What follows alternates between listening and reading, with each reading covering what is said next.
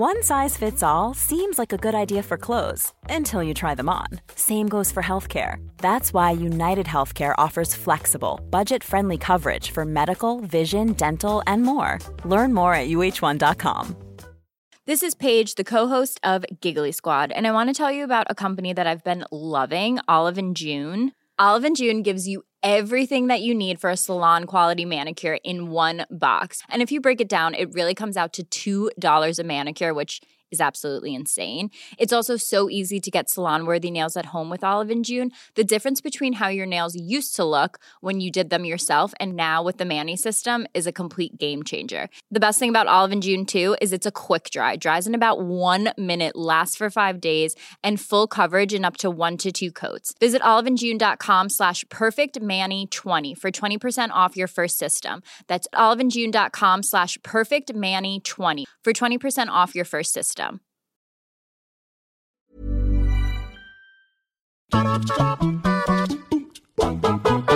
The video game industry is an absolute juggernaut of entertainment, and with every developer angling for their share of the market, it's expected that a rivalry might emerge every so often. Openly insulting the competition isn't usually the done thing, so instead of hurling insults at one another from something like the stage at E3, the people behind our favourite games settle for programming references into their titles, intended to give players a laugh at the expense of someone else. While it may seem childish, the results are often hilarious. Whether you've caught a glimpse of an Easter egg featuring a character from another game, noticed the obvious spoofing of entire franchises, or even just heard lines of dialogue written as not quite fourth wall breaking jabs at bitter rivals, we've all experienced or at least heard of one of the following inclusions. I'm Scott from WhatCulture.com, and these are 8 times video games directly insulted other games. Number 8.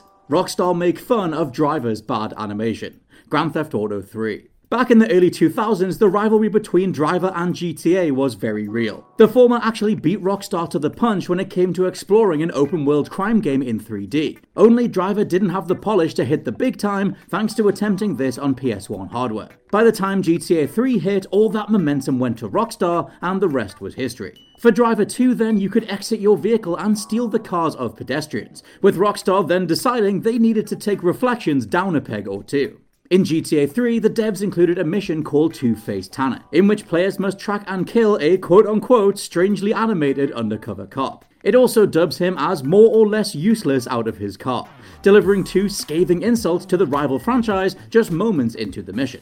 Rockstar even recreated Tanner's vehicle and distinct running animation, not leaving much room for ambiguity. The jokes at the driver protagonist's expense didn't stop there though. Another character was included in GTA 3's follow up, GTA Vice City, except this one was very maturely given the first name of Dick. He was then swiftly gunned down by you across the course of the game.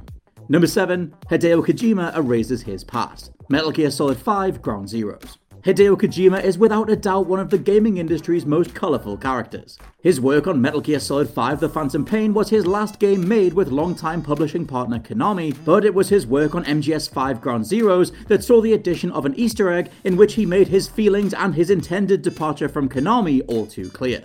During the Deja Vu mission area, there are stencils for the logos of all of his previous Metal Gear games, all of which the player is then asked to remove. There's even an additional nod to Kojima's influence on the overall series when erasing the logo for Metal Gear Acid 2. Kojima didn't actually direct this game, and character Kaz will then tell you that it looks like nothing special.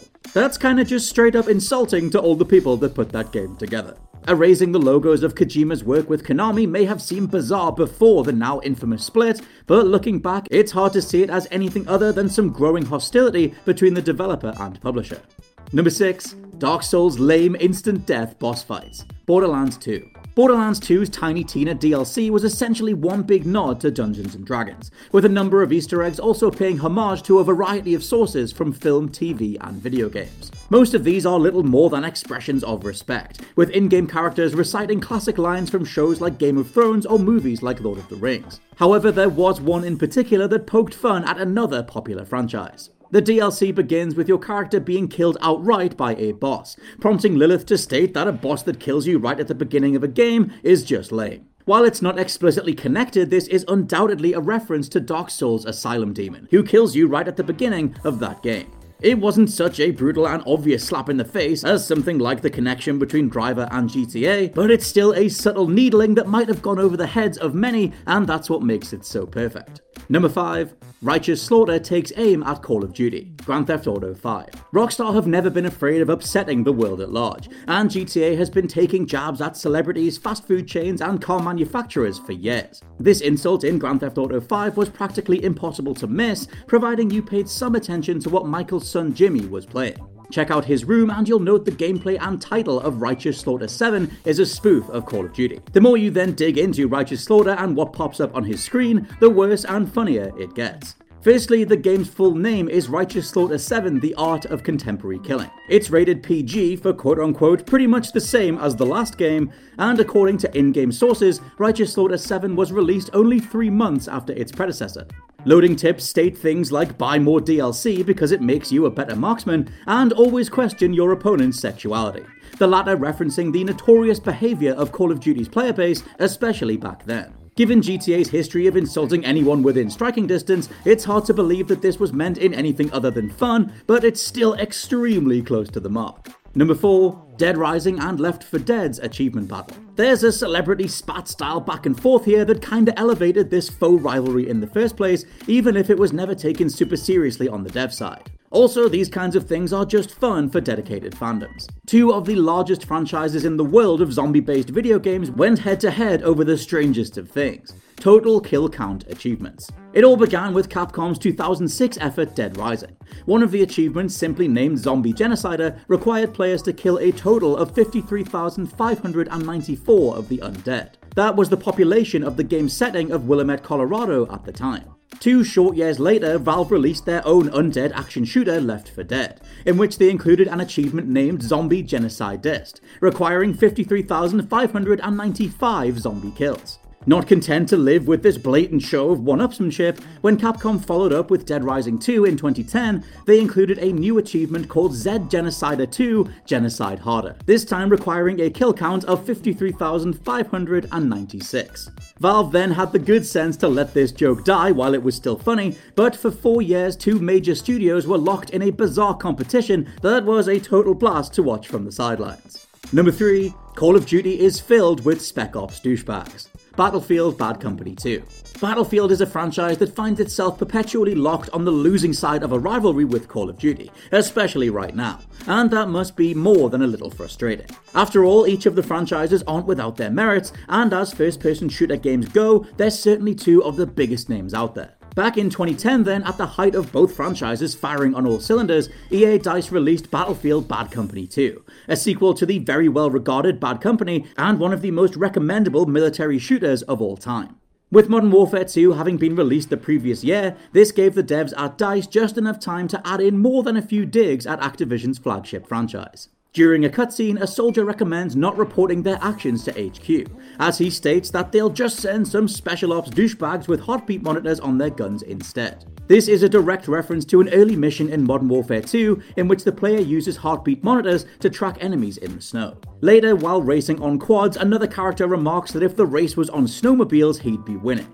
A subtle jab at the apparent lack of autopilot difficulty in the snowmobile section of Modern Warfare 2. Number 2, Timmy Vermicelli's Water Wings, Driver 3.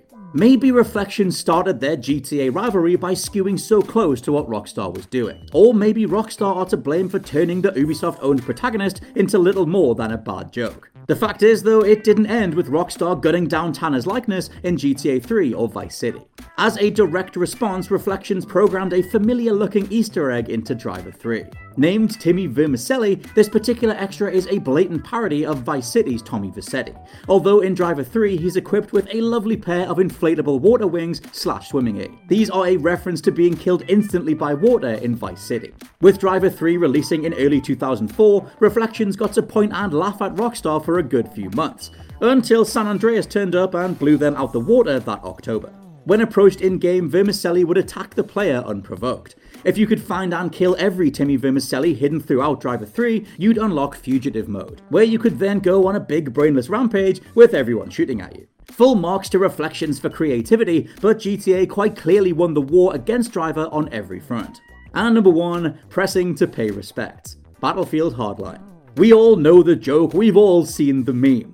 When Call of Duty Advanced Warfare made the ridiculous decision to add a QuickTime event to an in game funeral, it took the internet by storm. Even now, six years later, the term press F to pay respect is an integral part of gaming culture. The developers behind the Battlefield franchise, though, simply couldn't resist poking fun at their longtime rivals across in the Call of Duty camp. Battlefield Hardline decided to reference that infamous scene with one of its own. In the single player mission Sovereign Land, players stumble across a freshly dug grave and shovel. After inspecting the grave using your scanner, it's apparent that it's actually the grave of an ATF agent. If you choose to then approach, you'll get a button prompt to pay respects. Your character will kiss their hand and touch the grave in a very tongue in cheek parallel to such an unforgettable Advanced Warfare scene. Hey, it's Paige DeSorbo from Giggly Squad. High quality fashion without the price tag? Say hello to Quince. I'm snagging high end essentials like cozy cashmere sweaters, sleek leather jackets, fine jewelry, and so much more. With Quince being 50 to 80% less than similar brands. And they partner with factories that prioritize safe, ethical, and responsible manufacturing. I love that. Luxury quality within reach. Go to quince.com slash style to get free shipping and 365 day returns on your next order. Quince.com slash style. Hi, I'm Daniel, founder of Pretty Litter. Cats and cat owners deserve better than any old fashioned litter. That's why I teamed up with scientists and veterinarians to create Pretty Litter. Its innovative crystal formula has superior odor control and weighs up to 80% less than clay litter. Pretty Litter even monitors health by changing colors to help detect early signs of potential illness. It's the world's smartest kitty litter. Go to prettylitter.com and use code ACAST for 20% off your first order and a free cat toy. Terms and conditions apply. See site for details. When you need mealtime inspiration, it's worth shopping Kroger, where you'll find over 30,000 mouthwatering choices that excite your inner foodie. And no matter what tasty choice you make, you'll enjoy our everyday low prices, plus extra ways to save, like digital coupons worth over $600 each week. You can also save up to $1 off per gallon at the pump with fuel points. More savings and more inspiring flavors make shopping Kroger worth it every time. Kroger, fresh for everyone. Fuel restrictions apply.